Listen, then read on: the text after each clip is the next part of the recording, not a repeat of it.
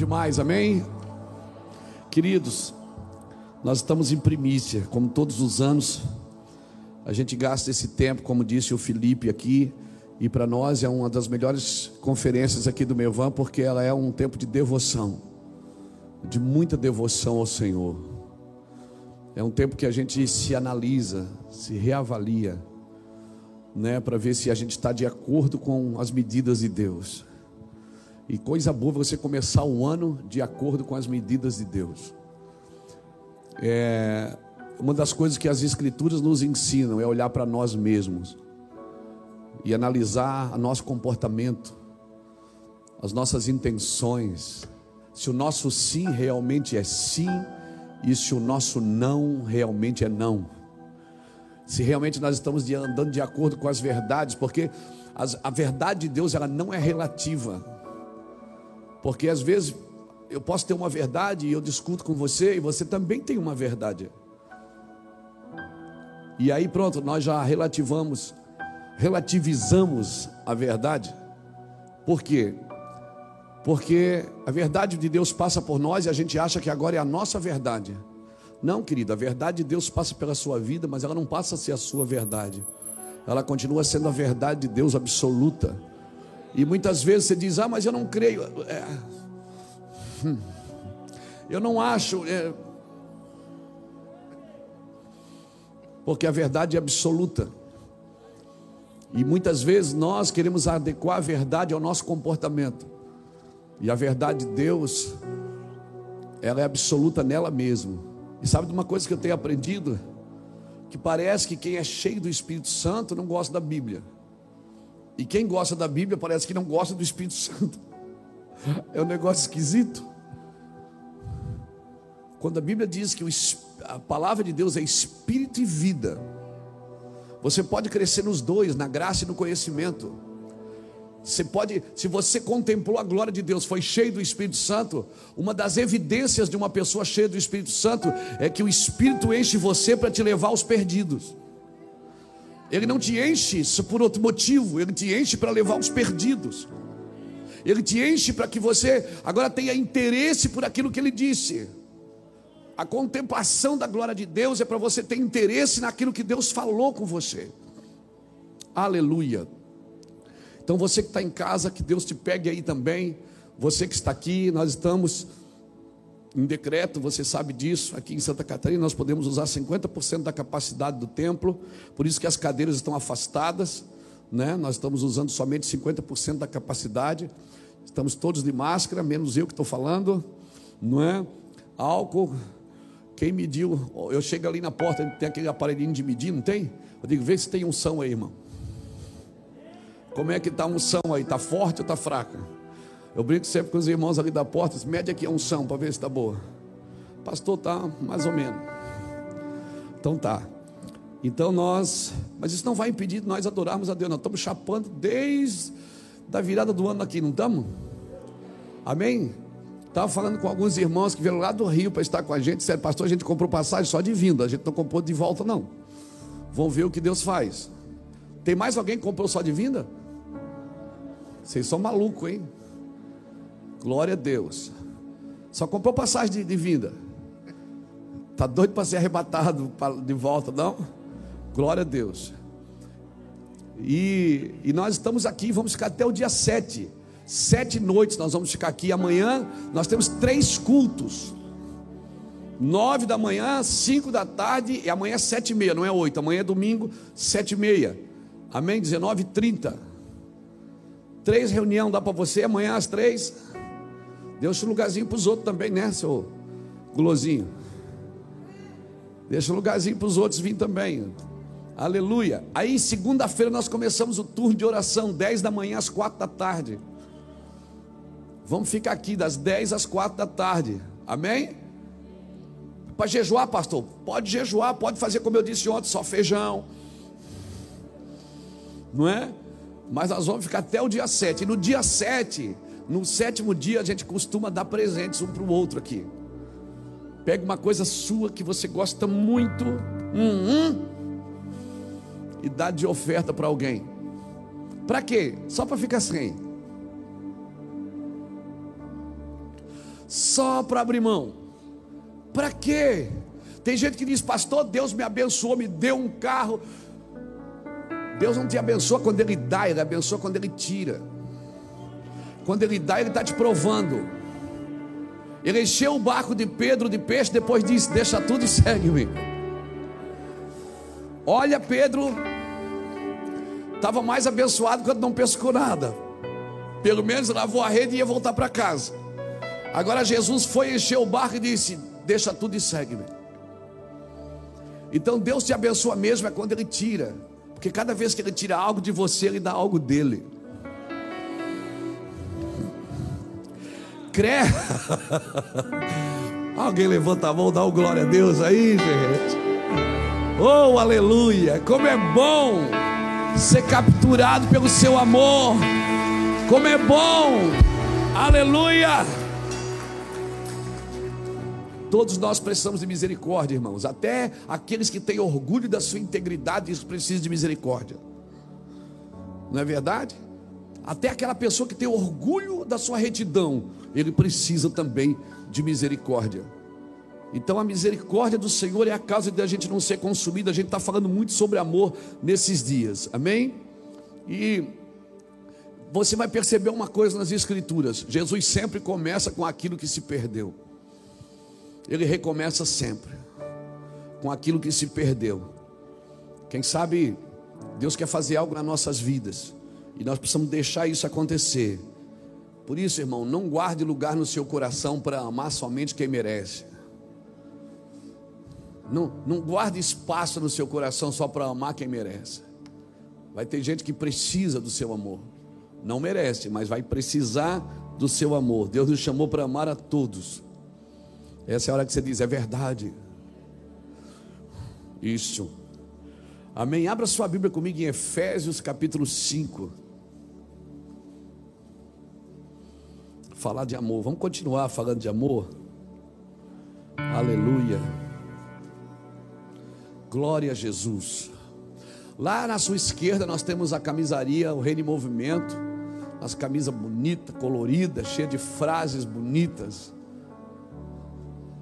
Tem uma que a gente falou muito aqui na, na nossa conferência do Melvan Legacy. Enquanto respirar tem jeito. Pastor Júnior falou essa frase, a gente criou uma camisa. Enquanto respirar tem jeito. Amém?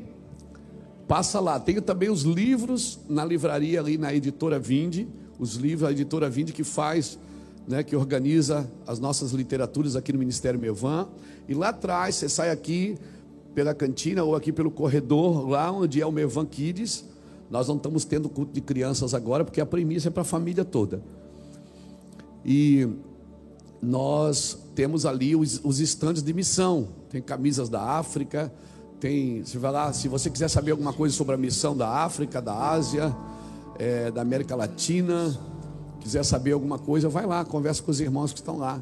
Eles têm materiais lá para te abençoar também. Amém? Graças a Deus. E aqui na saída do corredor aqui, ó, tem a padaria do SOS Vida Jovem.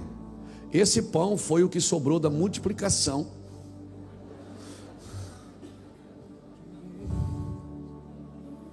Que Jesus mandou juntar 12 cestos. A gente levou lá para Luiz Alves. Tá lá. Esse pão não engorda. Quem engorda é você. Amém? Vamos lá, Efésios capítulo de número 5. Tem dois pedidos de oração aqui, a gente vai orar no final. Efésios 5. Versículo 29. Diz assim: Afinal de contas, nunca ninguém odiou sua própria carne, antes a alimenta e sustenta, como também o Senhor a igreja, pois somos membros do seu corpo. Por isso, deixará o homem a seu pai e a sua mãe, e se unirá à sua mulher, e serão os dois uma só carne. Grande é este mistério, mas eu me refiro Cristo e a igreja. Paulo diz: é mistério, mas eu estou falando de Cristo da igreja, ele está dizendo aqui. Obrigado, Senhor, pela tua palavra. Se eu fosse perguntar aqui, quem está esperando um avivamento? Eu acho que todos levantariam a mão e diriam: eu, eu quero um avivamento. Agora nós precisamos ter noção do que é avivamento, irmãos. A gente sempre falou aqui no Mevão nesses 20 anos. Avivamento não é a tampa voando, é o fundo caindo. Avivamento não é quando você sai alegre com o pregador, é quando você sai triste com você mesmo. Avivamento quando a sua consciência é confrontada pela vontade de Deus. Avivamento é andar na vontade de Deus. Avivamento gera uma nova convicção sobre o pecado e o reposicionamento que eu preciso ter para aprender a lidar com o pecado. Avivamento não é atrair pessoas para a igreja. O avivamento é reposicionar pessoas a Deus. Porque eu posso atraí-las para a igreja. Por isso que quem, quem convence do pecado, da justiça e do juízo é o Espírito Santo. Amém? Porque se sou eu que atraio as pessoas para a igreja, sou eu que tenho que alimentá-las. Pessoas que são atraídas por promessa, toda semana vai ter que ter uma promessa para ela, porque senão ela vai embora. Pessoas que são atraídas com música bonita, com pregador, com palavras poderosas, com chavões, vai ter que ter toda semana, vai ter que ter isso, porque é isso que alimenta a alma das pessoas. Então, quem atrai é o Espírito Santo. Pessoas que são atraídas pelo Espírito Santo, elas são sustentadas pelo Espírito Santo. Eu não estou dizendo que você não pode ser é, reconhecido por uma pessoa. De repente, você é um ministro, uma pessoa abençoada, você ora e realmente Deus abençoa as suas orações. Eu não estou dizendo isso, que não pode. Eu estou dizendo que esse não é o propósito. Esse não é o propósito. Por isso, não somos nós que alimentamos a igreja. Nós pregamos o Evangelho. O Espírito Santo, as pessoas que são atraídas pelo Espírito Santo, elas são sustentadas pelo Espírito Santo. Por isso as pessoas elas precisam ser atraídas pelo Espírito Santo. O Espírito Santo é que convence você do pecado, da, juí, do, do, da justiça e do juízo. Então, avivamento não é só atrair pessoas para a igreja com promessas. O ciclo vicioso do entretenimento. Há um tempo atrás a gente ministrou, um tempo atrás, esses dias atrás, uns 10 anos, a gente ministrou uma palavra sobre ciclo, círculo ou circo. Porque se nós não respeitarmos os ciclos, nós podemos andar em círculo e fazer da igreja um circo. Então nós como ministro do Senhor, como disse o pastor Felipe quando abriu essa reunião, como fez o pastor Fernando agora quando estava fazendo o período da oferta. Irmãos, nós estamos vivendo num tempo que nós vamos precisar de muita devoção ao Senhor. Por quê? Deus precisa ser adorado. O Deus que reclama tanto adoração, que chama a gente tanto para estar com Ele, Será que ele está com problema de autoafirmação? Será que eu tenho que adorá-lo para ele se sentir Deus? Não, porque Deus não precisa da adoração. Então, para que, que ele reclama ela? Porque eu me converto em tudo que eu estou adorando. Adoração faz bem para mim, não é para Deus, porque se eu adorar, Ele é Deus. Se eu não adorar, não vai mudar quem Ele é. Ele vai continuar sendo Deus, mas eu vou me convertendo aquilo que eu estou adorando. Por isso, pessoas que adoram o dinheiro, adoram as riquezas, elas se tornam avarentas. Pessoas que adoram a fama, adoram as, as posições, elas se tornam ambiciosas, orgulhosas. Agora, quando nós renunciamos a nossa vida para adorar a Deus, nós vamos nos converter, porque nós somos criados à sua imagem, à sua semelhança. Para nos tornar parecido com Deus, precisa adorá-lo. Você vai se converter naquilo que você adora, naquilo que você gasta tempo. Então, nós precisamos entender isso. O avivamento vai me reposicionar em Deus. O avivamento não virá enquanto eu não parar para ouvir o que Deus quer. O que Deus quer? Estude as histórias de avivamento em Gales, estude a história de avivamento em Londres, estude na Rua Azusa, pequenos grupos que se reuniram para orar sem nenhum outro interesse. Eles só queriam adorar o Senhor. Amém. Eles só queriam adorar o Senhor. E eles não tratavam a oração de qualquer jeito, era uma coisa, era prioridade na vida deles. Avivamento, irmão, para mim é Deus ampliando espaço dentro da gente, é Deus fazendo a gente crescer por dentro. Avivamento, por que, que o senhor está falando isso? Porque o Espírito Santo precisa de mais espaço.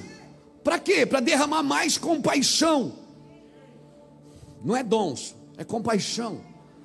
Porque todos os dons que Jesus usava, ele antes era movido de íntima compaixão. Era movido de íntima compaixão e muitas coisas que Jesus fazia, ele dizia: Não conta para ninguém, não. Não é o tempo ainda. O Espírito Santo precisa de mais espaço dentro de nós não é para nos dar mais dons, não, é para derramar mais compaixão no nosso coração, para que a gente possa ter o mesmo sentimento que houve em Cristo Jesus, que sendo Deus não tomou por usurpação ser igual a Deus, mas a si mesmo se esvaziou, ele deu mais espaço para ter mais compaixão. Jesus era movido de íntima compaixão. Compaixão é trazer a dor dos outros para dentro de você. E quando eu leio esse texto que está falando de casamento, a gente, eu mesmo, quando celebro alguns casamentos, eu sempre uso esse texto: vós maridos, amai as vossas esposas, vós esposos, honrai os vossos maridos. E aí, quando chega nesse texto, Paulo fala e diz: Mas eu me refiro a Cristo e à igreja. Eu me refiro a Cristo e à igreja. Porque isso é como um, um casamento, irmãos. Não é um namoro. Deus não quer namorar com você, não é pegar na mão. Amém. Eu tive, eu fui muito ministrado há 14 anos atrás na sala de parto, quando a Iraci estava dando luz para o Samuel. Estava dando a luz ao Samuel, ela fez uma cesárea e eu fui filmar o parto. Não tinha os celulares modernos, era aquela maquininha que você abria assim. Eu não é. Botava a mão por dentro assim, segurava ela em cima. E é a coisa mais extraordinária que você pode ver na sua vida quando você não desmaia.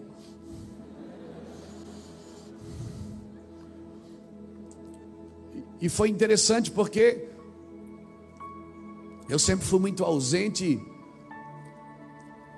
na concepção dos meus filhos, quando os meus filhos estavam sendo gerados. E com Samuel, ele veio para nos remir nisso. Então eu acompanhei desde o primeiro dia.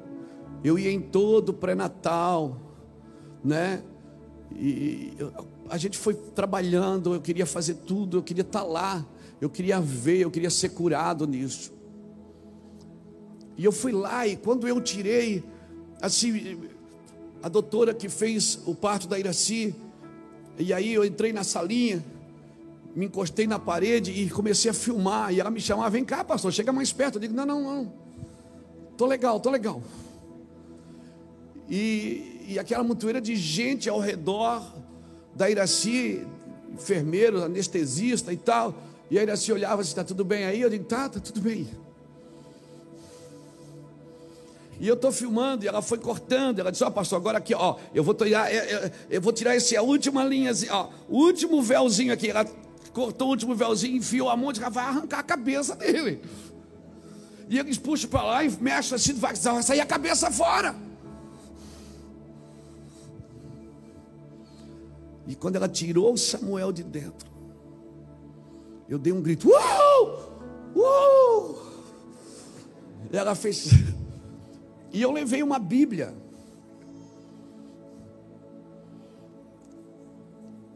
Eu levei uma Bíblia para dar. Primeiro presente dele na luz, eu pego. Bíblia. Quando ela botou no meu colo, eu peguei a Bíblia e disse: meu filho, seu primeiro presente é a Bíblia. Aleluia.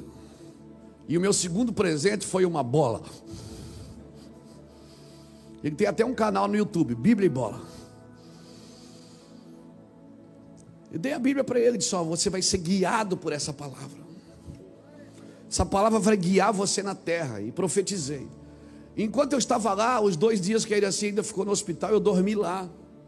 Eu vi o primeiro banho, eu acompanhei tudo. E Deus começou a ministrar esse texto no meu coração. Deus começou a falar comigo sobre isso. Ele disse: Luiz, quem carregou essa criança foi sua esposa. Ela carregou, ela transferiu sentimentos, ela alimentou, ela protegeu, mas quem colocou essa criança ali foi você. E o Espírito começou a falar comigo sobre o noivo e a noiva. Ele disse: Sabe qual é o problema? Que as pessoas, elas querem me ter, mas elas querem me ter esporadicamente. Elas não me levam para intimidade com elas. Sabe quando a Bíblia diz: entra no teu quarto e fecha a tua porta? Sabe o que Deus está dizendo? Tira a roupa. Eu vou colocar uma semente dentro do seu ventre espiritual. É isso que ele está tentando dizer. Por isso que Paulo diz: grande é esse mistério. Paulo está dizendo: você precisa entender que quando o marido se deita com a sua esposa, ele coabita com ela, e ele coloca vida dentro dela, ela gera, ela alimenta, ela protege, mas quem colocou aquela criança ali foi o noivo. Jesus estava dizendo, eu também, Luiz. Se os meus filhos, se a minha igreja fosse para o secreto comigo, tirasse sua roupa, essa roupagem religiosa, se ela falasse comigo em palavras de amor, se ela não tivesse que enfeitar a sua oração para achar que eu vou ouvir, se ela não precisasse mudar a voz, oh poderoso Deus, ei! se ela fosse real comigo,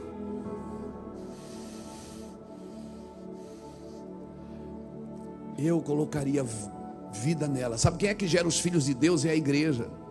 Mas quem coloca o filho ali, sabe quem é que coloca o filho ali? É ele, irmão. Por isso, a intimidade, só a intimidade gera filhos legítimos ao Senhor. Só a intimidade é que gera filhos legítimos ao Senhor. Por isso, entra no teu quarto e fecha a tua porta. O Senhor vai colocar vida dentro de você. A vida que você está procurando em um pregador, em uma denominação, Ele vai colocar dentro de você, Ele vai colocar verdades no seu espírito. Como diz Provérbios 20, 27, o espírito do homem é a lâmpada do Senhor, ele enquadrinha o mais íntimo do ser. O Senhor vai colocar vida dentro de você, e depois que você ter vida no seu ventre espiritual acabou, meu irmão. Acabou. Alguém pode dizer aqui fora, você não sabe, você vai dizer, eu sei, eu estou gerando, não nasceu ainda, mas vai nascer, porque eu sei quem colocou a semente aqui dentro. Quem colocou a semente aqui foi o meu pai, ao tempo certo vai parir. E quer saber? E quer saber? E quer saber de uma coisa? Quando chegar o tempo, ninguém vai poder impedir se uma mulher entrar em trabalho de parto aqui, não adianta chamar o SAMU, ela vai ter que parir aqui. Não adianta tentar levar ela para o hospital, ela vai parir aqui. E não adianta tentar devolver para o ventre aquilo que está nascendo. O que está nascendo vai nascer nesses dias e ponto final. Deus vai trazer a luz. Vai nascer. Não, eu, eu cutuca alguém que está do seu lado, vai nascer, não adianta. Fica tranquilo, no tempo vai nascer. Só, ó, ó, ó, cutucãozinho assim, ó. Cutucãozinho assim, vai nascer, não adianta impedir. Você não consegue devolver para o ventre aquilo que está vindo, aquilo que está nascendo. E aquele dia foi um dia extraordinário na minha vida, por quê? Porque eu creio que daquele dia eu comecei a ser curado de algumas coisas de paternidade. Porque até então paternidade era uma palavra na minha boca Mas daquele dia em diante passou a ser uma vida dentro de mim, uma semente bendita.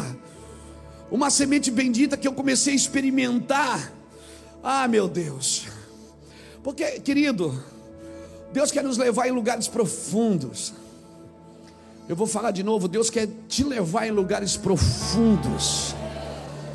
Mas eu estou me referindo a Cristo e à igreja. Eu creio que a gente pode entender Jesus como Salvador. Não é difícil entender Jesus como Salvador. Por quê, Pastor Luiz? Porque nós, pecadores, precisamos de um Salvador. Você acha que é difícil entender Jesus como médico dos médicos? Não, porque nós precisamos de cura. Então não é difícil entender Jesus como advogado fiel, não é difícil entender Jesus como Salvador, não é difícil entender Jesus como médico dos médicos, entender Ele como Rei, aquele que governa sobre tudo e todos. Tudo isso é mais fácil. Se tivesse parado aqui já estava bom, mas entender Ele, quando Ele chega na minha vida como esposo, como noivo. Se Jesus fosse só o meu médico dos médicos, já estava bom, pastor Ney. Se ele fosse o rei dos reis, para mim já estava bom. Se ele fosse o advogado que julga as minhas causas com justiça eterna, já estava bom demais. Mas Jesus, não, Luiz, eu não quero ser só seu advogado. Eu não quero ser só seu salvador. Eu não quero ser só o teu senhor, eu não quero ser só seu rei, eu quero ser seu marido, eu quero ser seu esposo. Quando essa palavra cai dentro de mim, sabe o que é que eu penso? É como se um moço virgem casasse com uma prostituta.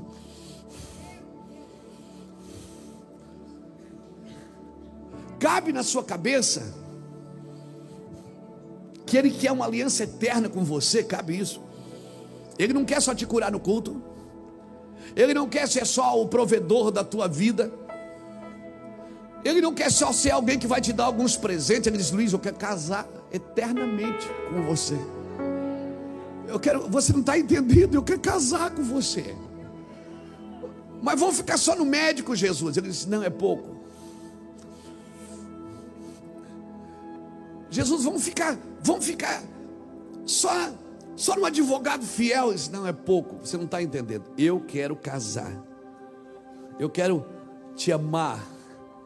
Eu quero te respeitar. Eu quero te honrar e eu quero te admirar. Eu? Ele diz: É, rapaz, eu quero. Eu quero admirar você. Você.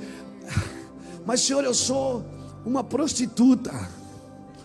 Ele diz: Eu sei que eu corro riscos de você me trocar por qualquer prazer que aparecer de novo, mas mesmo assim eu quero ter uma aliança eterna com você. Eu quero ter uma aliança para sempre. Eu sei que eu vou correr risco de você me trocar por dinheiro, de você me trocar por prazer, de você me trocar por mais uma noite, mas eu quero correr risco, porque a aliança comigo, Luiz, é eterna. Não é aliança de culto, não é aliança de década, não é aliança semanal, é uma aliança eterna. E se você foi infiel, eu vou ser fiel a você, porque eu não nego a minha palavra. É esse amor que Ele está nos convidando para viver. É muito profundo, Éder. É muito profundo. É um amor que você fica, não, ele não está falando sério. Ele quer casar comigo. Ele, será que ele já sabe tudo que eu fiz de errado na vida? Será que Jesus sabe que eu tenho filho fora do casamento? Será que Jesus sabe que eu já traí minha esposa?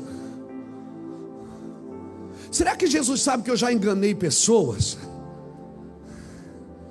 Que eu fiz coisa errada? Será que Jesus sabe que eu já desejei morte?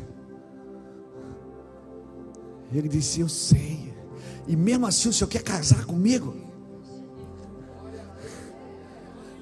Eu quero. A pergunta é: Eu já sei de tudo que você fez para mim. E mesmo assim eu te honro, te respeito e te admiro. E você já sabe tudo que eu fiz por você. E por que, que você não me honra, não me respeita e não me admira? nível muito profundo, eu não consigo entender.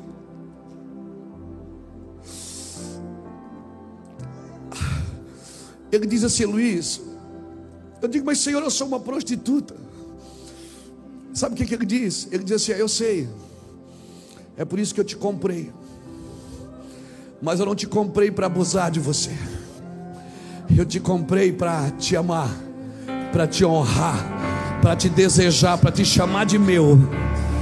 Eu, fica, eu não quero só uma noite com você.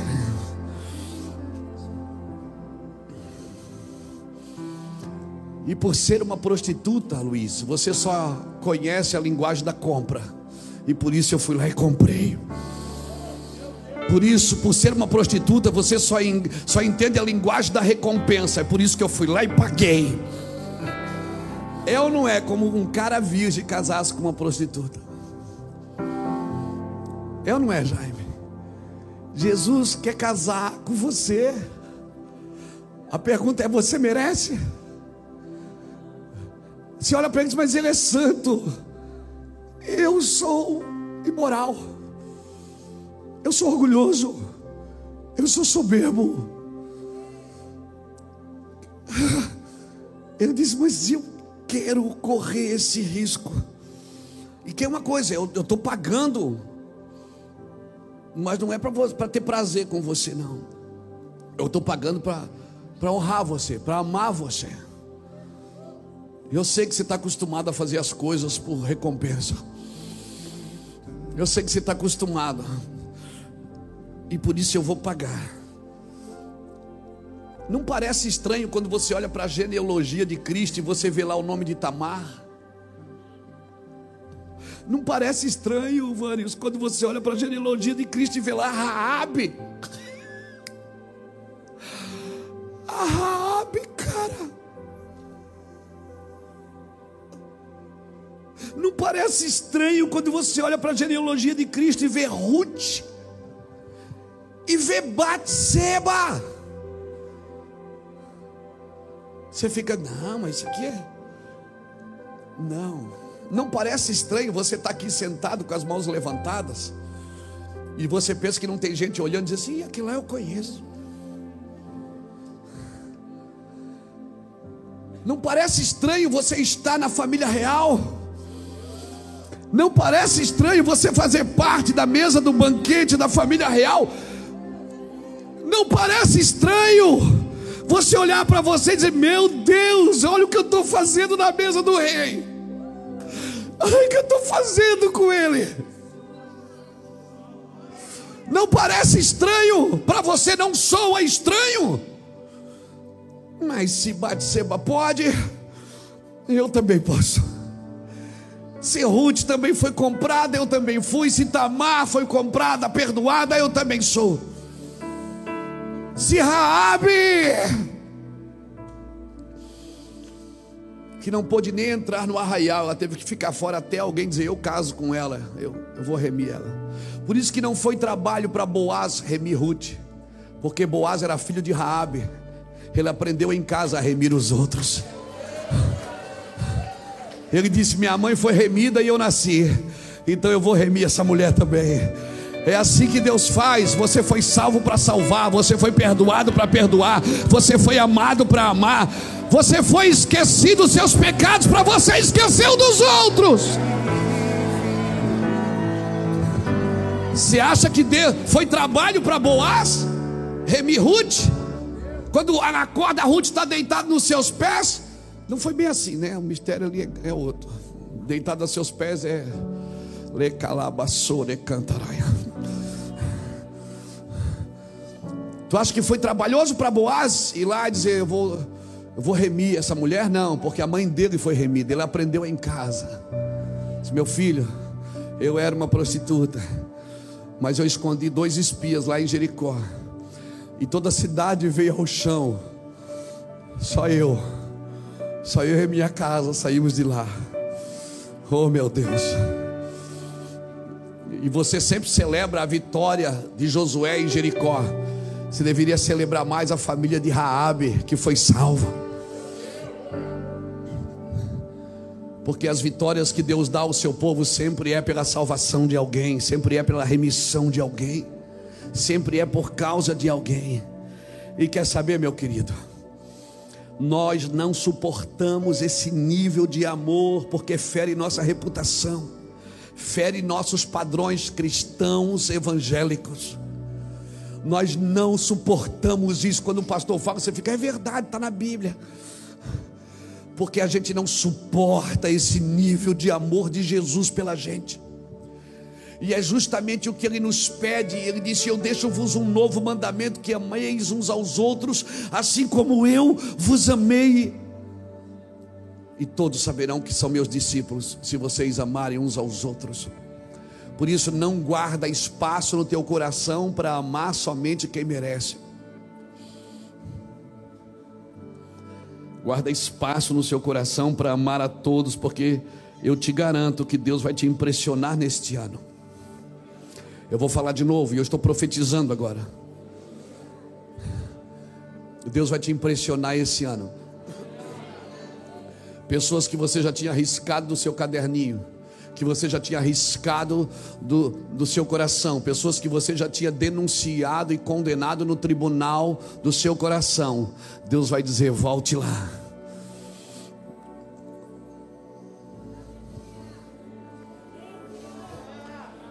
Deus vai fazer isso com você esse ano. Amém. E não tem como você lembrar de um virgem que casou com uma prostituta e você não pensar em Oséias. Oséias é uma história incrível. Deus fala para ele: vá lá e casa, te casa com uma mulher de prostituição. Traz ela para sua casa, gera filho com elas. Agora solta ela para prostituição de novo. Agora vai lá e pega ela e, e casa de novo. Você fica imaginando os vizinhos de Oséias. Ó, oh, esse Oséias aí, ó.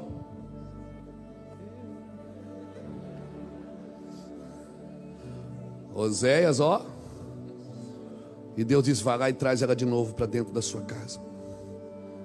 Gera filhos com ela de novo. Mas, Senhor, Oséias, vai lá. Eu quero mostrar o que Israel faz comigo. E mesmo assim eu continuo amando.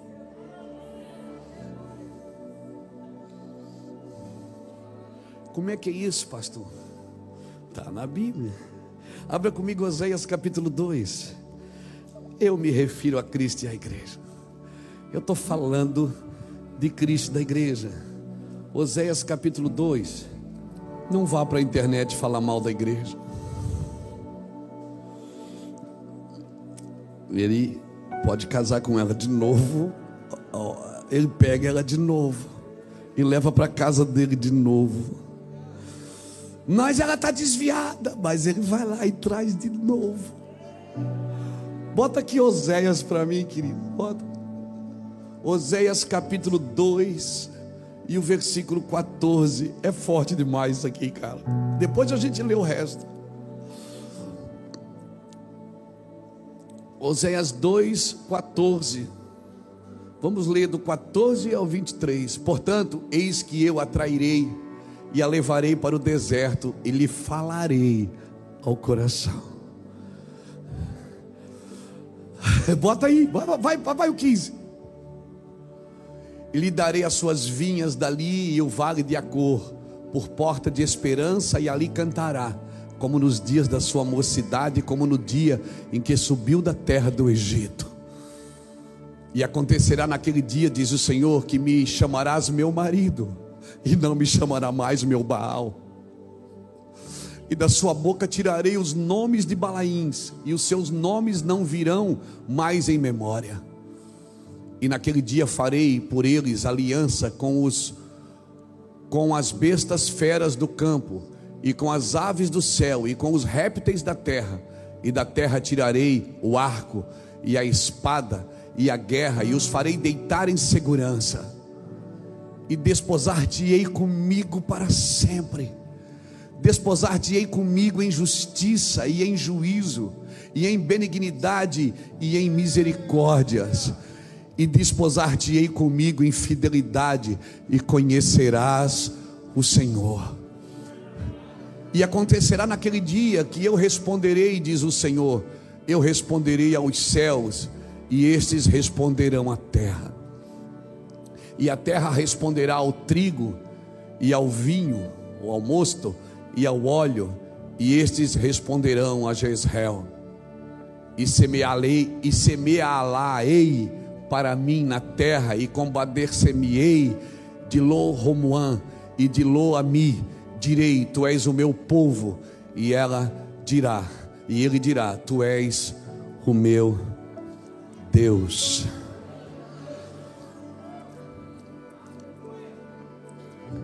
Eu acredito que 2020 Deus levou a gente para o deserto para nos falar o coração. Eu acredito que talvez você não cresceu aqui por fora, mas você cresceu aqui por dentro. Semeá-la-ei para mim na terra e mostrarei o amor a não amada. Direi a não o meu povo, tu és o meu povo, e ele dirá: Tu és o meu Deus. Não tem como você falar e pensar numa noiva, em alguém santo que se casa com uma prostituta, como Jesus fez com a sua igreja. Tem gente que tem prazer em saber que a igreja não anda bem das pernas.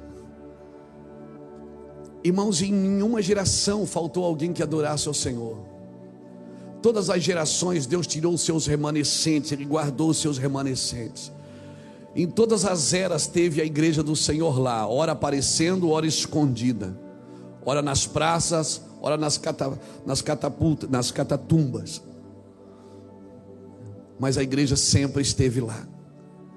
E ela sempre vai estar. Então, quando você olhar para a igreja e ver que falta nela algo, não vá para a internet falar mal dela, leva ela para o seu quarto. O Senhor diz para a igreja nessa geração: Eu vou te levar para o deserto e vou falar no teu coração. Eu vou dizer: Você é minha, não amada. Eu vou te restituir o trigo. Eu vou te restituir o vinho. Eu vou te restituir o azeite. Está falando da palavra, da alegria e da unção. Eu vou fazer isso, eu vou restituir. Houve um tempo que Deus cessou a voz da igreja, está lá em Jeremias 7,34. Ele disse que quando a igreja está mal das pernas, ele vai cessar a voz do noivo e a voz da noiva. Mas quando a igreja se restaura em Jeremias 33, 11, ele diz: Trarei de volta a voz do noivo e a voz da noiva. Então não subestime a igreja se ela não está boa das pernas, porque a qualquer momento o seu noivo pode tirá-la dali levá-la de volta para o recôndito da sua presença e pode refazê-la, porque ela é dele, a noiva é do noivo. E ele está disposto a curá-la, ele está disposto a levantá-la, ele está disposto a amá-la sempre, merecendo ela ou não. É por isso que a cruz é escândalo. Por isso que a cruz é um escândalo, porque isso não cabe no seu padrão. Esse tipo de amor não cabe no nosso padrão. Aonde nós trabalhamos para defender uma reputação, uma denominação e um clero religioso. Não cabe no nosso padrão de vida. Mal e mal e a gente aceita Tamar, Batseba, Ruth, Raabe na genealogia de Cristo. Jesus sabia que quando casou, sabia que ela ia, ela ia o trair, ele sabia disso, porque ele é onisciente. Quando ele comprou a igreja, quando ele pagou um bom preço por ela, pagou com a sua vida, ele sabia que ele corria riscos, porque quem ama corre riscos, irmãos. Quem ama não tem medo de amar, e é esse amor que Jesus está nos chamando para viver. Jesus sabia, eu sabia que ela, ele falava, eu sei, eu sei que ela vai me deixar, mas eu vou amá-la de novo. Eu vou tocá-la de novo, eu vou salvá-la de novo. Eu vou correr riscos. A minha pergunta é: você está disposto a viver esse amor? Não é o amor do presente, é o amor da presença. Não é o amor que vai na igreja ganhar presentes porque bênção Deus dá para os vivos. A unção não, a unção ele só dá para os mortos. É esse tipo de amor, renúncia, que você vai deixar Jesus amar através de você. Que você não tem medo de ser visto com alguém que não merece o seu amor, que não comunga da sua fé, que não senta talvez na sua congregação. Ele anseia pelo nosso amor, ele anseia por um tipo de amor exclusivo, um amor que não tolera rivais. Jesus não tolera rivais. Ele quer exclusividade.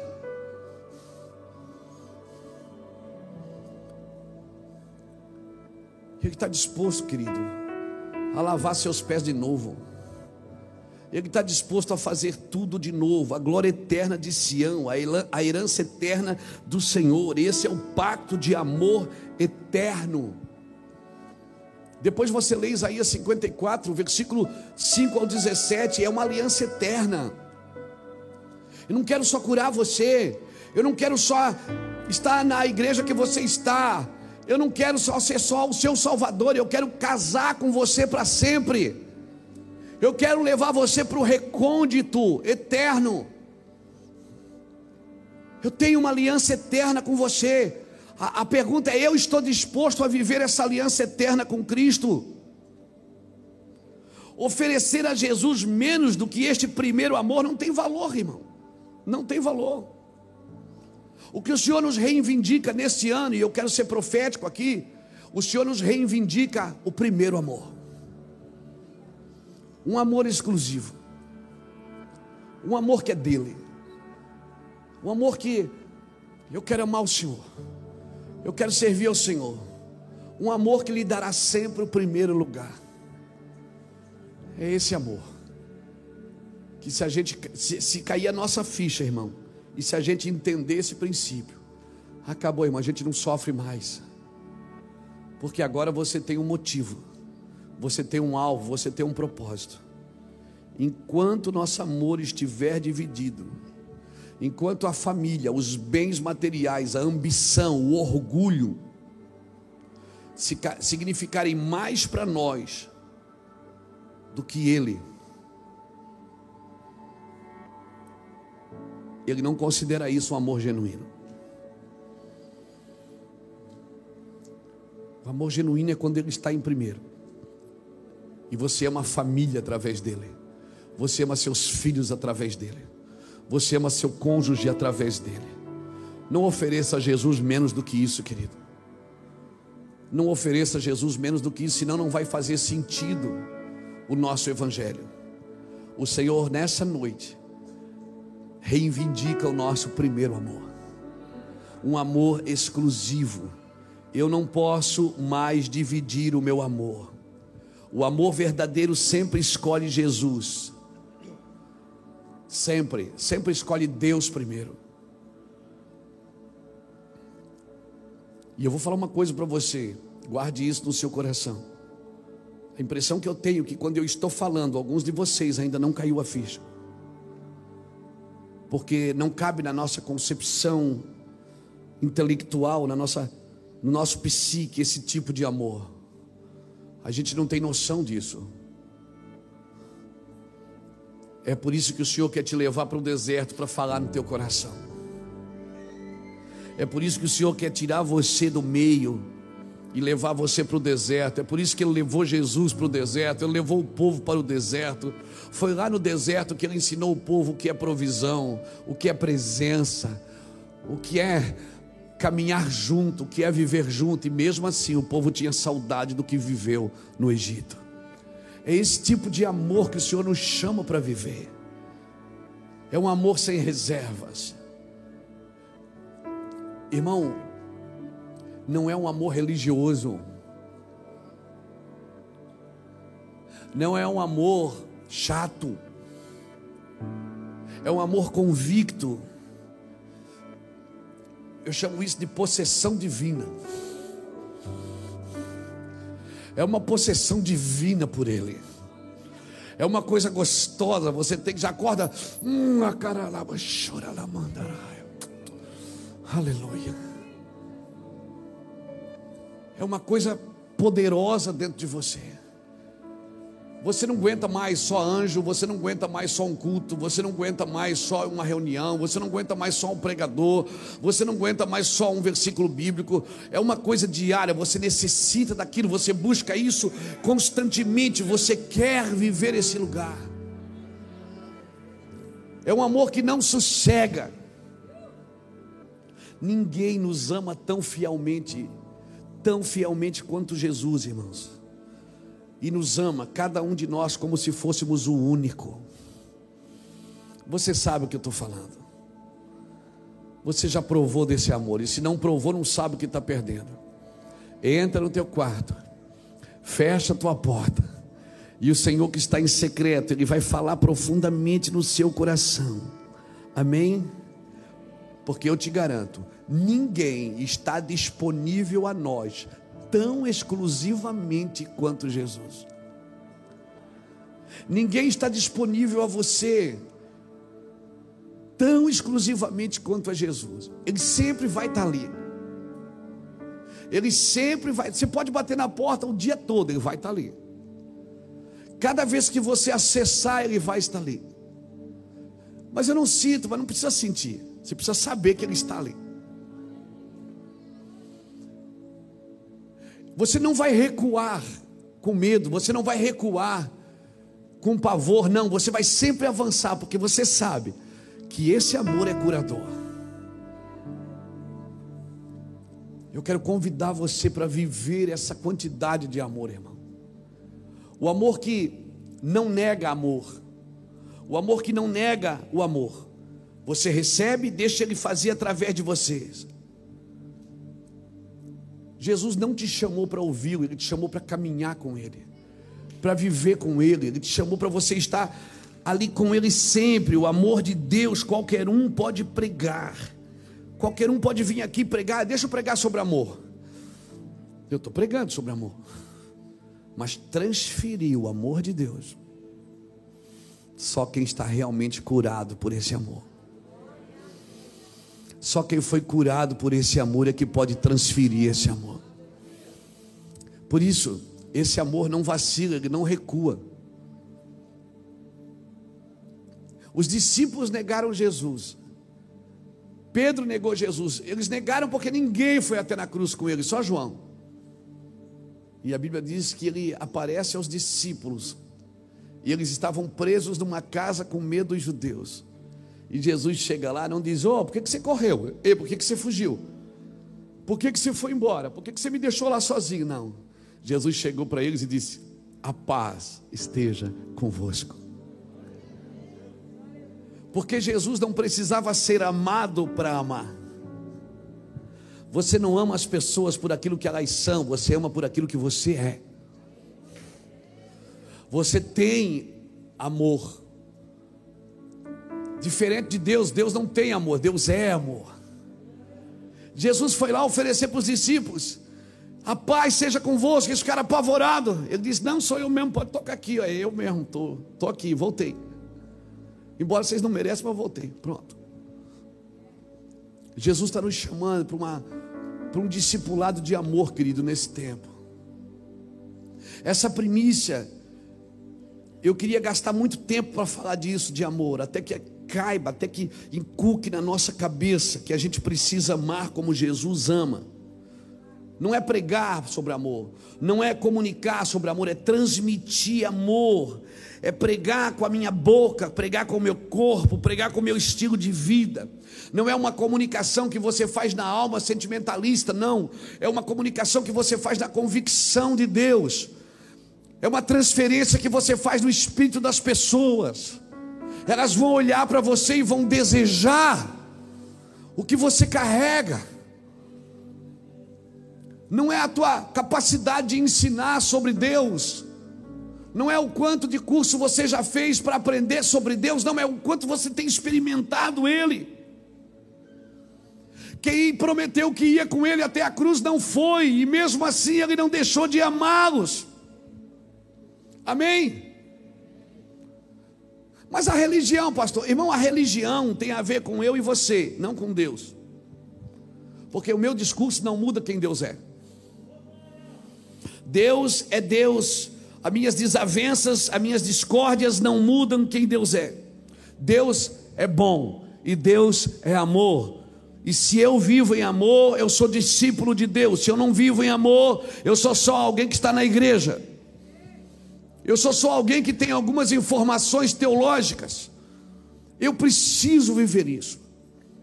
Então nós entramos num ano, estamos nos, nos primórdios desse ano. Não mudou nada do dia 31 para cá. Só vai mudar se eu mudar. Se eu realmente olhar para as Escrituras e dizer, Deus, eu quero isso. Eu vou parar de criticar e eu vou amar.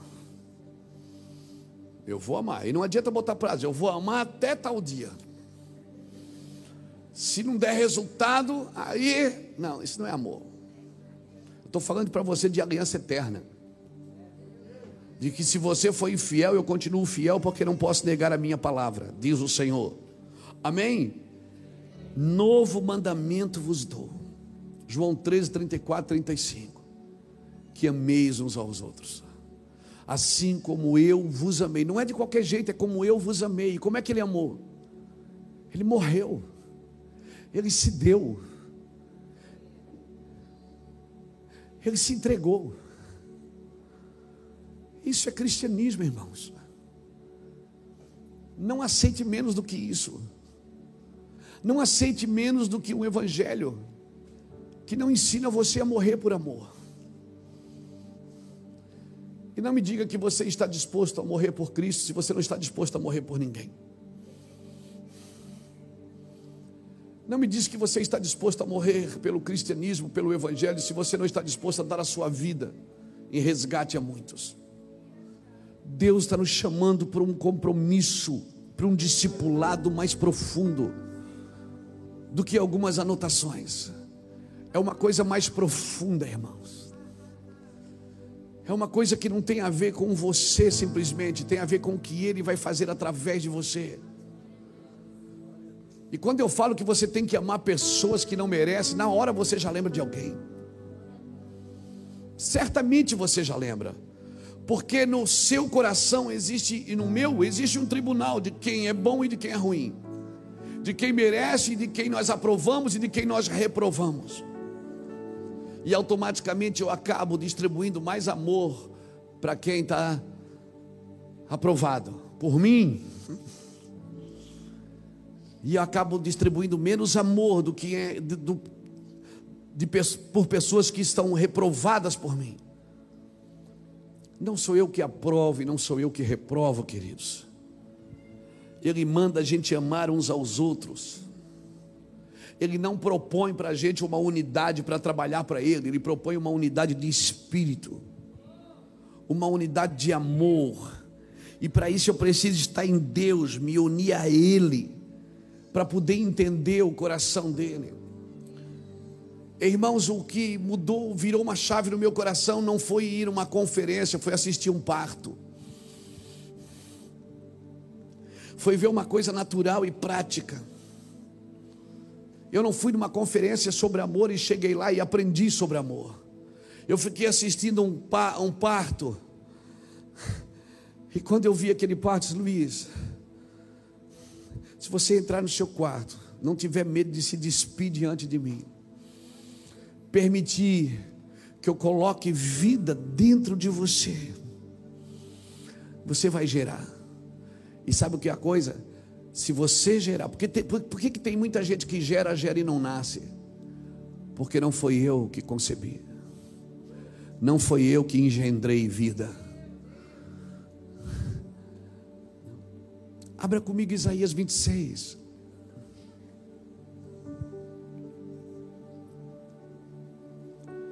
Ei.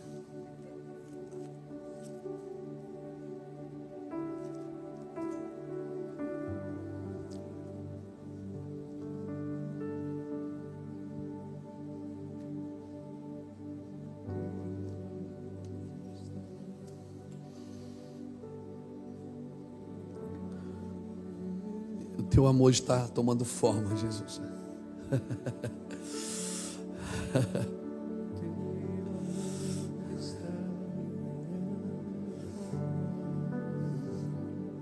Olha o que diz Isaías 26, versículo 15. Tu, ó Senhor, aumentaste o povo, aumentaste o povo e te fizeste glorioso. Tu alargaste os confins da nação. Senhor, na angústia te buscaram, vindo sobre eles a tua disciplina, derramaram a sua oração secreta, como a mulher grávida. Quando está próximo a sua hora, ela tem dores de parto e dá gritos nas suas dores. Assim fomos nós por causa da tua face, ó Senhor. Concebemos nós e tivemos dores de parto, mas isto não foi senão vento. Livramento não trouxemos à terra, nem nasceram moradores no mundo. Sabe o que ele está dizendo aqui? De uma falsa gravidez. Ele está dizendo: do que adianta eu dar gritos com, como se eu tivesse com dores de parto? Do que adianta eu estar em lugares pseudos avivados? Do que adianta eu estar em conferências poderosas de olhar para o meu corpo e dizer: Uau, estou gerando, e quando nasce é só vento, não traz nenhuma transformação para ninguém não trouxemos nada aos moradores do mundo. Quando nasceu foi só vento. Do que adianta cultos inúteis? Do que adianta conferências inúteis? Não, mas a palavra não volta vazia, ok?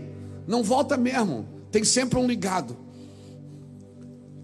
Mas do que adianta ajuntamento se isso não vai gerar, não vai gerar salvação no mundo? Olha aqui, concebemos nós, tivemos dores de parto, mas isso não foi senão vento, livramento não trouxemos à terra. Ou seja, as nossas orações não são mais eficazes. As nossas músicas não adoram mais a Deus. As nossas orações, a nossa prosperidade é um saquetel furado. Nossos cultos são alegres, poderosos, mas que livramento estamos trazendo à terra. Não, eu estou falando de dor de parto, meu amigo. De você gritar e a dor ser verdadeira. É de você conceber e trazer livramento para o mundo. Por que, que nós estamos vivendo muitas vezes isso? Vento. A gente olha e pensa: ah, isso aqui é só vento. Não tem livramento. Porque é um avivamento que não esvazia as cadeias não esvazia os hospitais, não diminui o crime, o roubo, a corrupção, não é avivamento, é só vento. E sabe o que nos falta? Nos falta conceber do Senhor, não da religião. Nos falta ir para a cama com Ele. Nos falta deixar Ele tocar a gente e tirar a nossa roupa e dizer: Luiz, deixa eu colocar a vida dentro de você. Para de perseguir coisas inúteis. Vem para o quarto comigo. Deixa eu colocar vida dentro de você. Isso vai deformar seu corpo. Isso vai trazer dor a você. Vai trazer dificuldade. Até para andar você vai ter dificuldade. Mas quando nasceu isso ah, vai trazer livramento para o mundo, porque o que foi eu que coloquei vida aí dentro. Quando você abrir a boca, será correntes de águas, torrentes de delícias. Então eu te convido, igreja, vai para o secreto com Ele. Eu me refiro a Cristo e à igreja. Vá para o secreto com Ele gaste tempo lá. Esqueça as suas orações religiosas. Quando você estiver orando, não mude a voz. Não precisa mudar a voz. Oh Deus, não precisa. Não promete coisa que você não pode fazer. Não faça votos de tolo. Somente olha para ele e diz: Senhor, crime um coração puro. Renova em mim o espírito inabalável. Não me lance fora da tua presença. Não retire de mim o teu espírito. Torna a dar-me alegria da tua salvação. Me sustenta com o espírito voluntário. Então eu ensinarei os transgressores os teus caminhos e os pecadores se converterão a ti. Aleluia! Alguém levante a mão e adore o Senhor por isso.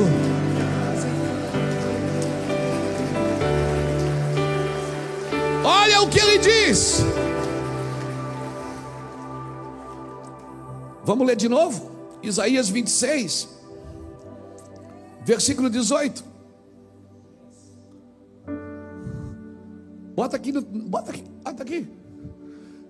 Bem, concebemos nós e tivemos dores de parto, mas isso não foi senão vento. Livramento não trouxemos à terra, nem caíram os moradores do mundo. Vai lá. 19 até o 20, vai. Os teus mortos viverão, e os teus mortos ressuscitarão. Eu, volta lá, meu filho. Despertai e exultai, vós que habitais no pó, porque o teu orvalho, ó Deus, será como o orvalho das ervas e a terra lançará de si os mortos. Vai, pois, povo meu, entra nos teus quartos e fecha as tuas portas sobre ti, esconde-te só por um momento, até que passe essa ira. O Senhor está me chamando para a cama, o Senhor está me chamando para a festa, Ele está dizendo: solta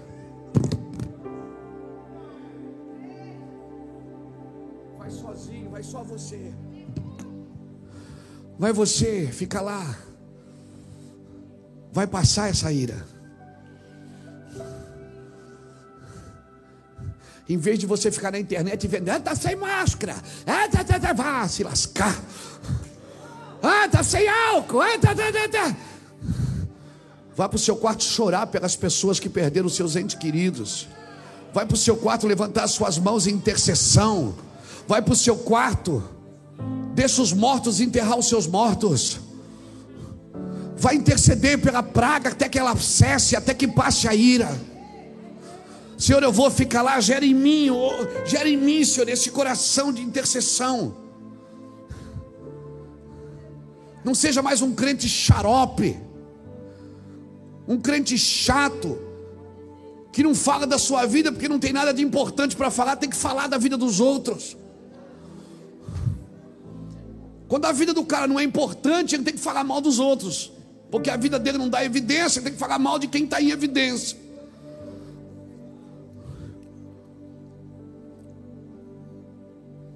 Que besteira é isso, irmãos. Deus está nos chamando para o quarto, Ele está dizendo, gente, entra nos quartos. Fecha as portas. Fecha.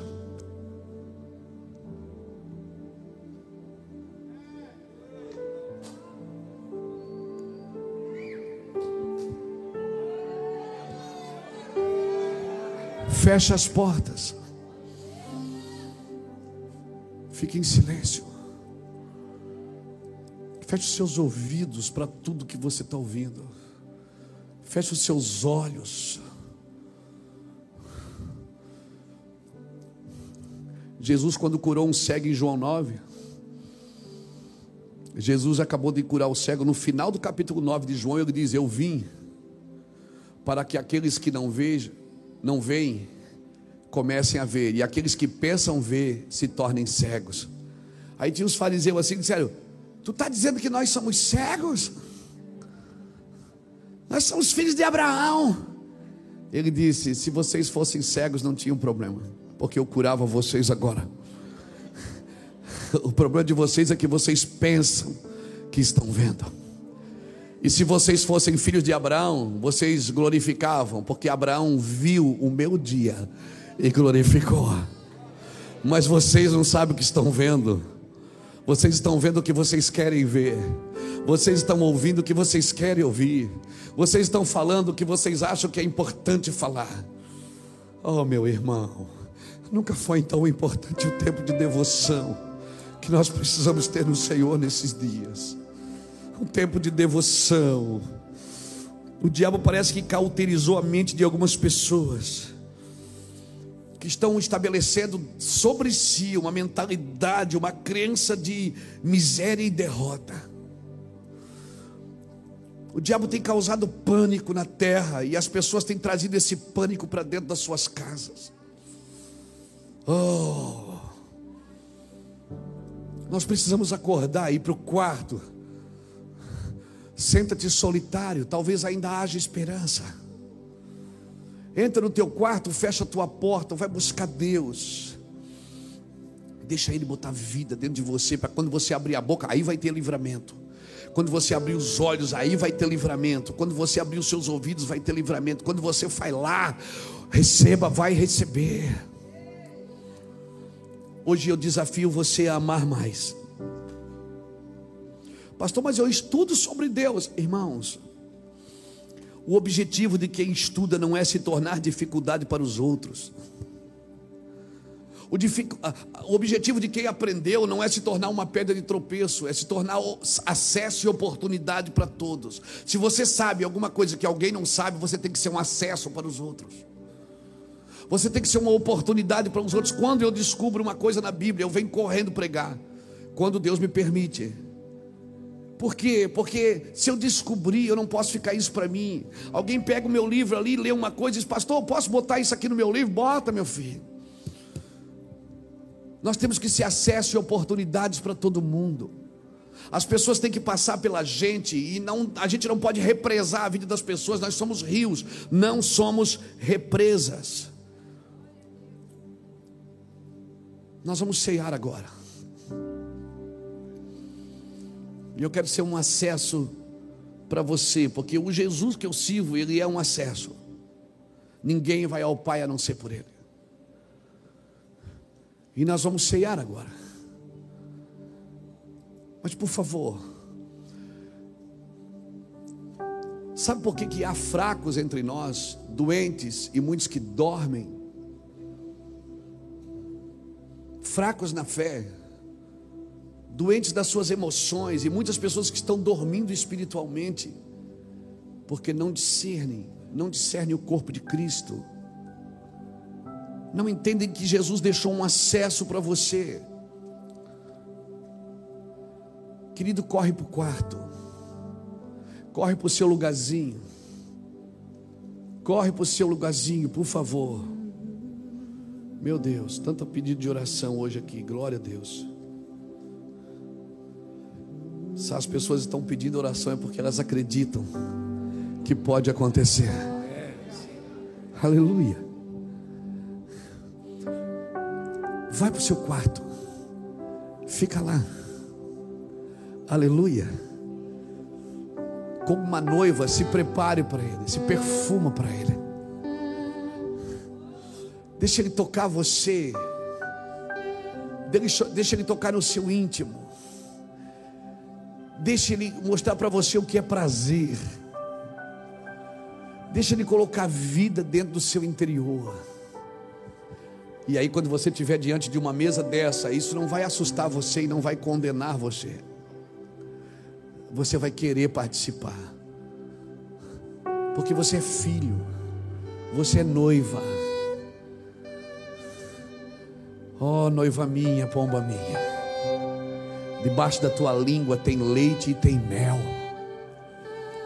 Aleluia. Quando você falar, tem que sair doçura de dentro de você, ainda que seja repreensão, ainda que seja palavras duras, as pessoas vão ouvir em amor. Debaixo da tua língua tem leite e tem mel, noiva minha. Tu que anda pelas fendas das penhas, no oculto das ladeiras, mostra-me a tua face, faz-me ouvir a tua voz, porque a tua face é linda e a tua voz é doce.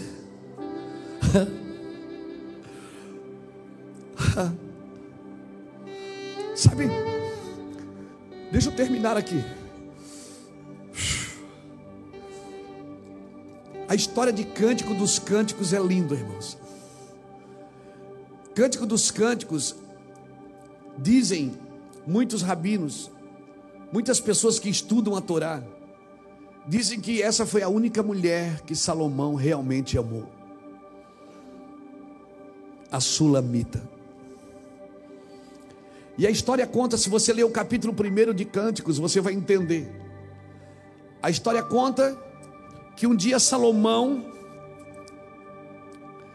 ele foi em uma das suas vinhas com a sua comitiva e chegou lá e ele viu uma, uma morena, a Bíblia diz que ela é morena. E ele apaixonou, até porque Salomão apaixonava fácil.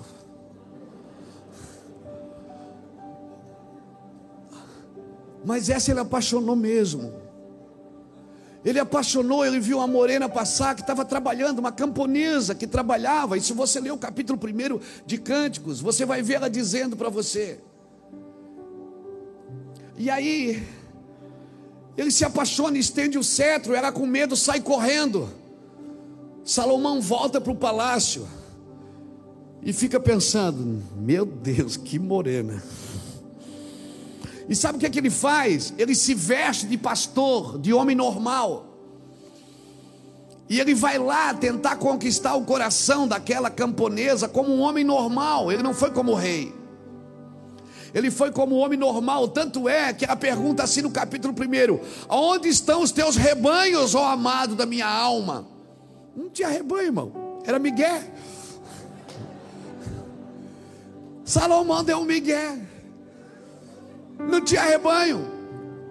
E a Bíblia diz que ele conquistou o coração dela, não como rei, porque é fácil amar um rei.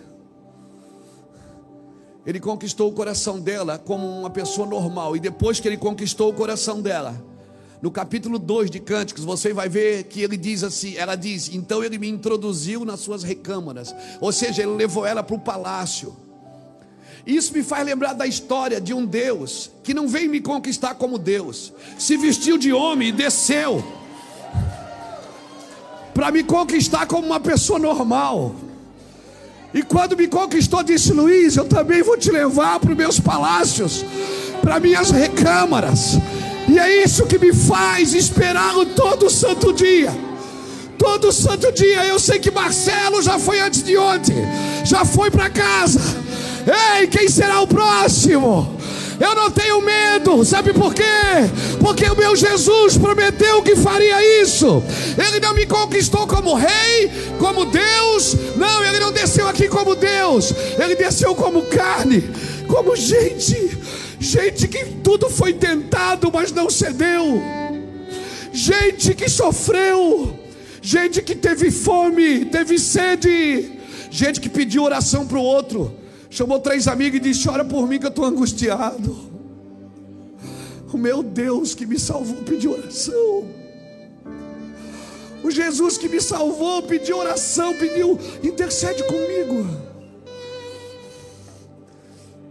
E disse: Luísa, eu vou te levar para minhas recâmaras também. É esse amor que o Senhor está nos oferecendo nessa noite.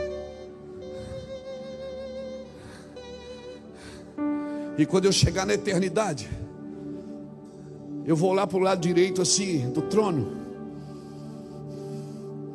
Assim como foi com Estevão, ele vai se levantar do trono. E eu vou saber que é ele, porque eu vou olhar para a mão dele, eu, já sei que é ele. Ele vai estar revestido de glória. Mas quem está sentado lá é um homem. Há um só mediador entre Deus e os homens, Jesus Cristo, homem é o meu, é o meu noivo, é o meu Jesus, é o seu Jesus que está ali. Como alguém se apaixonaria por ele na cruz, olhando para ele, nenhuma beleza vimos para que o desejássemos, mas ele foi subindo como renovo. Alguém levanta a mão, dá um grito mais alto que você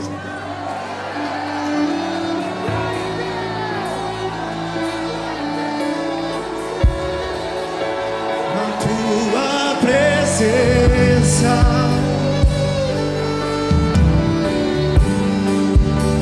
É tudo que eu preciso. A tua presença.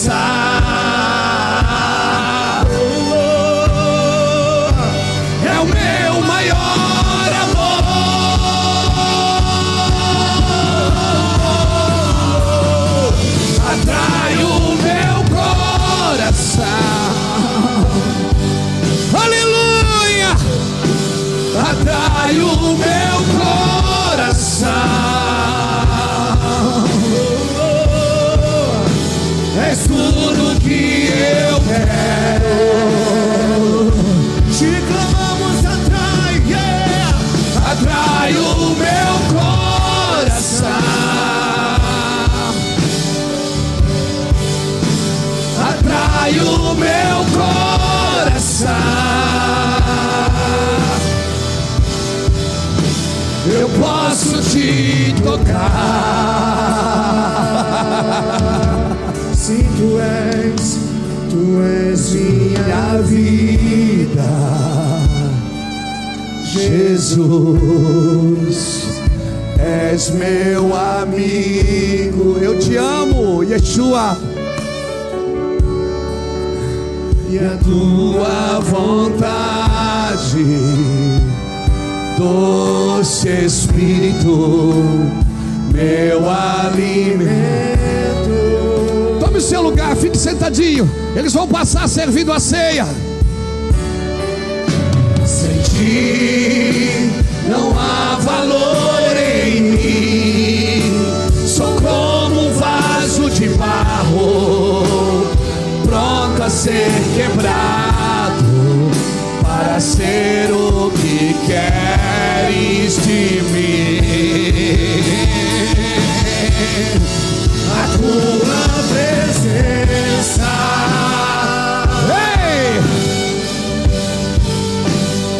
Tudo que eu preciso.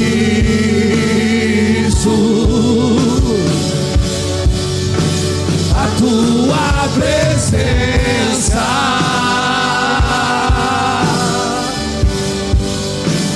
é o meu maior valor.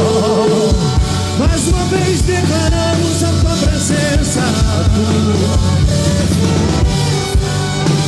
É tudo que eu preciso. Tudo que eu preciso.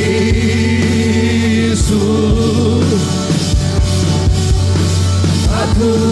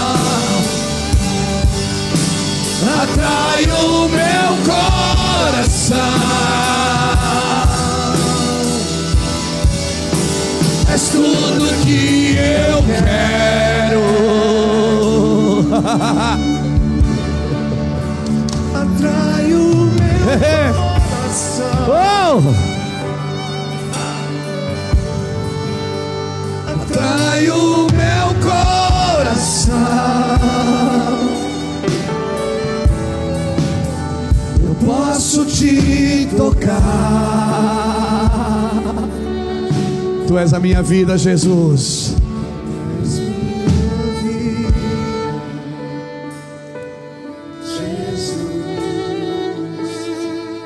És meu amigo. E a tua vontade, doce Espírito, meu alimento.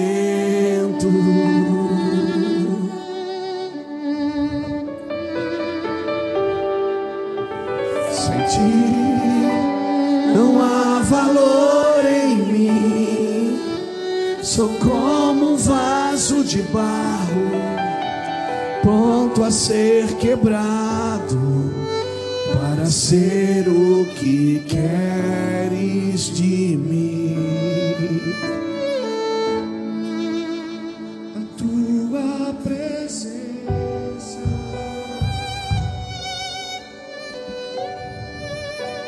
É tudo que eu preciso.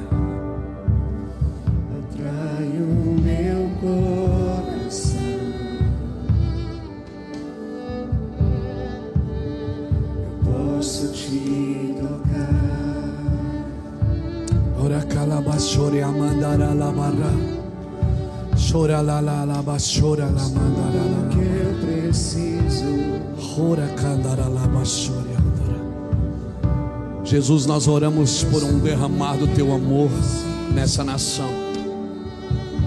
Nós oramos por um derramar do teu amor na igreja brasileira.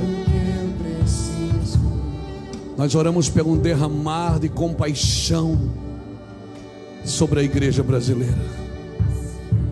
Nós oramos por um derramar, Senhor. Quebranta os nossos corações, Senhor, de amor e compaixão. Assim como a noiva que se adorna para o seu noivo nos prepara, Senhor. Nos dê linho fino, Senhor, como atos de justiça. Nos dá do teu amor, Jesus. Eu sinto o amor de Deus aqui, irmãos. Eu sei que Deus está mexendo no seu espírito. Eu sei que alguns de vocês que estão aqui estão pensando, eu perdi tanto tempo. Não. Deus faz tudo perfeito ao seu tempo. Talvez esse é o seu tempo. Quem sabe esse é o seu tempo. É o tempo de se refazer, de se renovar. Aleluia. O objetivo dele ter descido aqui é para te levar com ele para a eternidade. Aleluia. Aleluia. Ele não quer saber se você está queimado do sol. E a noiva disse para ele: Meus irmãos me colocaram aqui para guardar a vinha. Ela disse: Mas a vinha que me pertencia eu não guardei. Deixa ele introduzir você nas recâmaras. Deixa ele levar você com ele para dentro dele e refazer você. Seja um crente apaixonado por Jesus, querido. Não sirva Jesus porque você tem medo do diabo, ou tem medo da doença, ou tem medo, não. Sirva Jesus porque você o ama acima de tudo e acima de todos. Sirva Jesus porque você tem paixão de estar com Ele. Eu quero, eu quero virar um, um velhinho chapado, irmão. Em fevereiro eu faço 54 anos. Eu quero viver a minha velhice. Eu quero ser um velhinho chapado. Porque quanto mais o tempo passa, mais eu entendo. E quanto mais eu entendo, mais eu desfruto. Mais eu desfruto dele.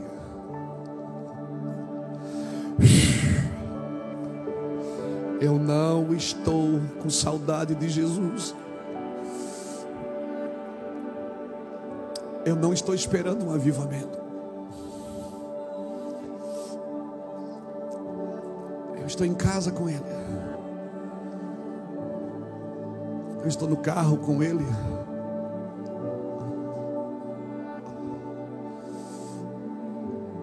E quando eu estou com a Iraci, eu não digo, Jesus, fica aqui que eu vou ali me deitar com a Iraci. Não. Ele está lá com a gente. O meu Jesus está lá.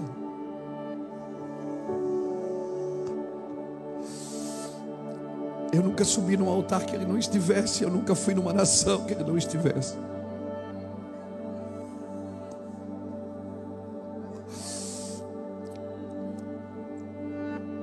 Eu nunca entrei num avião que ele não estivesse. Eu nunca fiquei num hotel que ele não estivesse.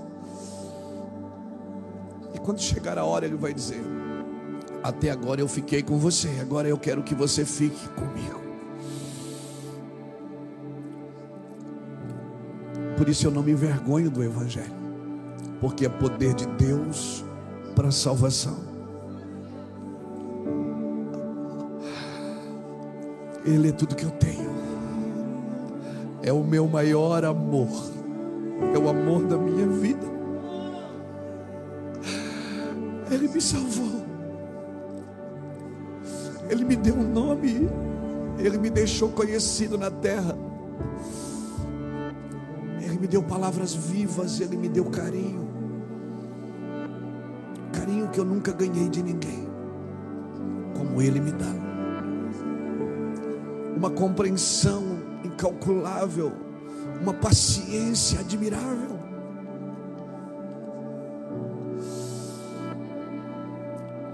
Sabe que Ele respeita até as minhas horas de crise, as minhas horas de nervosismo, quando eu fico nervoso, que eu explodo com alguém. Ele, até isso Ele respeita. E Ele espera eu me acalmar e depois Ele entra e diz: Você fez tudo errado.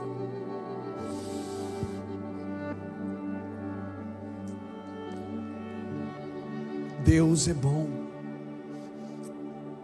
Ele quer amar você como ninguém nunca amou você. Seu pai não conseguiu amar você como ele vai te amar, sua mãe não conseguiu, seu cônjuge não conseguiu, seus filhos não conseguiram. Por mais admirável que as pessoas possam achar que você é, mas possam reconhecer você, mas só ele vai compreender o teu coração, ele vai te respeitar. Ele me respeitar assim.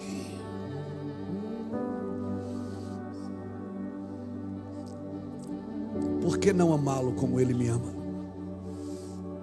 Por que não ser grato a ele? Hoje o Senhor nos convida para entrar em lugares profundos do coração dele. Sabe por que, que ele chama Davi um homem segundo o meu coração? Porque Davi entrava no coração de Deus e sabia o que Deus gostava sem Deus ter que pedir. Por isso que quando Davi chega com a arca, ele não põe no tabernáculo, ele faz uma tenda e Deus diz: É essa tenda que eu vou levantar nos últimos dias. Porque Davi compreendeu o que eu gosto, o que eu gosto. Ele é um homem segundo o meu coração, um homem pecador, um adúltero, um homem que dormiu com a mulher do seu amigo e ainda mandou matá-lo. E Deus disse: O cetro jamais se apartará da casa dele. Como você compreende isso? É claro que você não pode entender isso, porque você é homem. E essa é a primeira revelação que você precisa ter de Deus, que Deus não é homem. E ele não pensa como você, não se move como você e não age como você e nem julgará como você.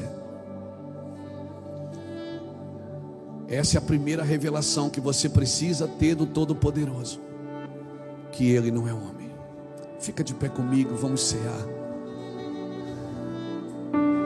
Hey. tu és perfume me atrai. Tu és tão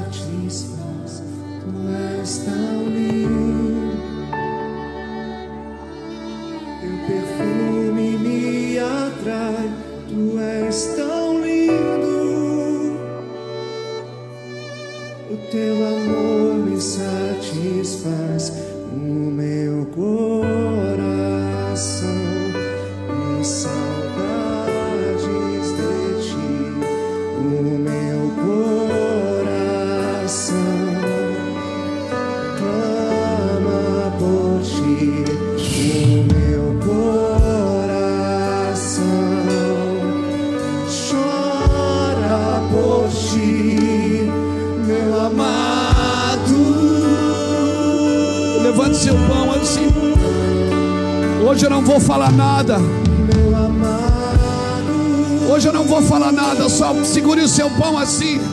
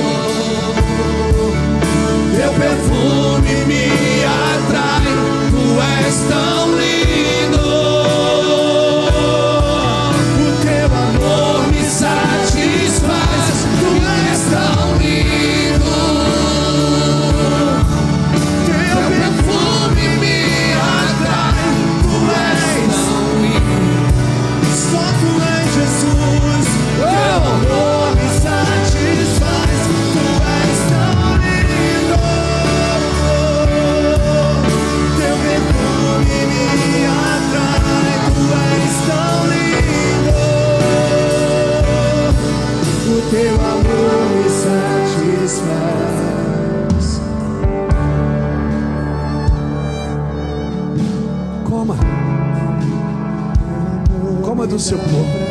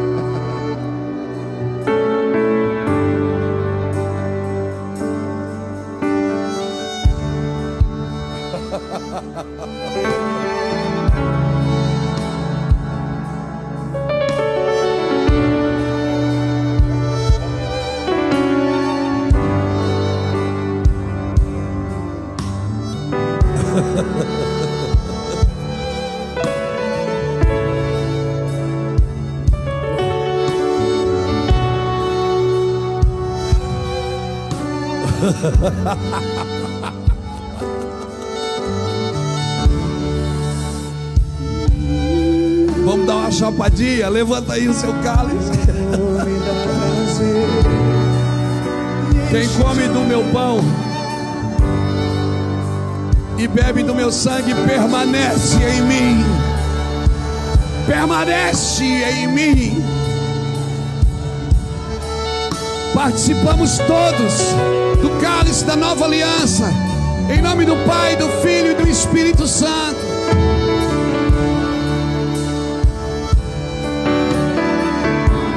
Coloca o copinho na cadeira.